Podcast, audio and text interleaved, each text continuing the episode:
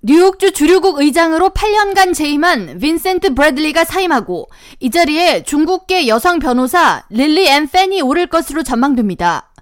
뉴욕 지역 매체인 타임스 유니온과 뉴욕 포스트 등은 4일 정통한 주류국 소식통 3명의 말을 인용해 기존의 의장직을 수행하던 빈센트 브래들리가 주지사 사무실에 의해 축출됐다고 보도했습니다.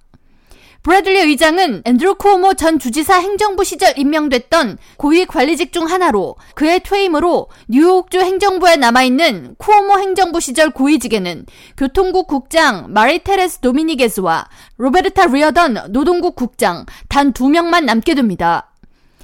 빈센트 브래들리 의장의 자리를 대체할 뉴욕시 여성 변호사 릴리 엠 팬은 예일대 학사 취득 후 예일대 로스쿨을 졸업한 뒤 변호사로 경력을 이어가다 프로듀서로 활동하면서 토니상 수상 경력을 가진 특이 이력의 소유자로 지난 2018년 6월부터 뉴욕주 주류국장을 역임해왔습니다. 뉴욕시 레스토랑 주류 투고 판매 연구와 법안 의회 통과를 추진하고 있는 팻 파시 주 하원 의원은 브래들리 국장의 해임에 대해 주류국 의장이 팬데믹 기간 주류 판매 위반에 대한 규정을 지나치게 가혹하게 시행했다는 불만이 매우 컸다고 평하며 일례로 사회적 거리두기 등을 어긴 주류 판매 식당에게 만 달러의 벌금을 부과한 사례는 작은 식당을 폐업에 이르게 할 정도로 과한 징수였다는 불만이 줄을 이뤘다고 설명했습니다.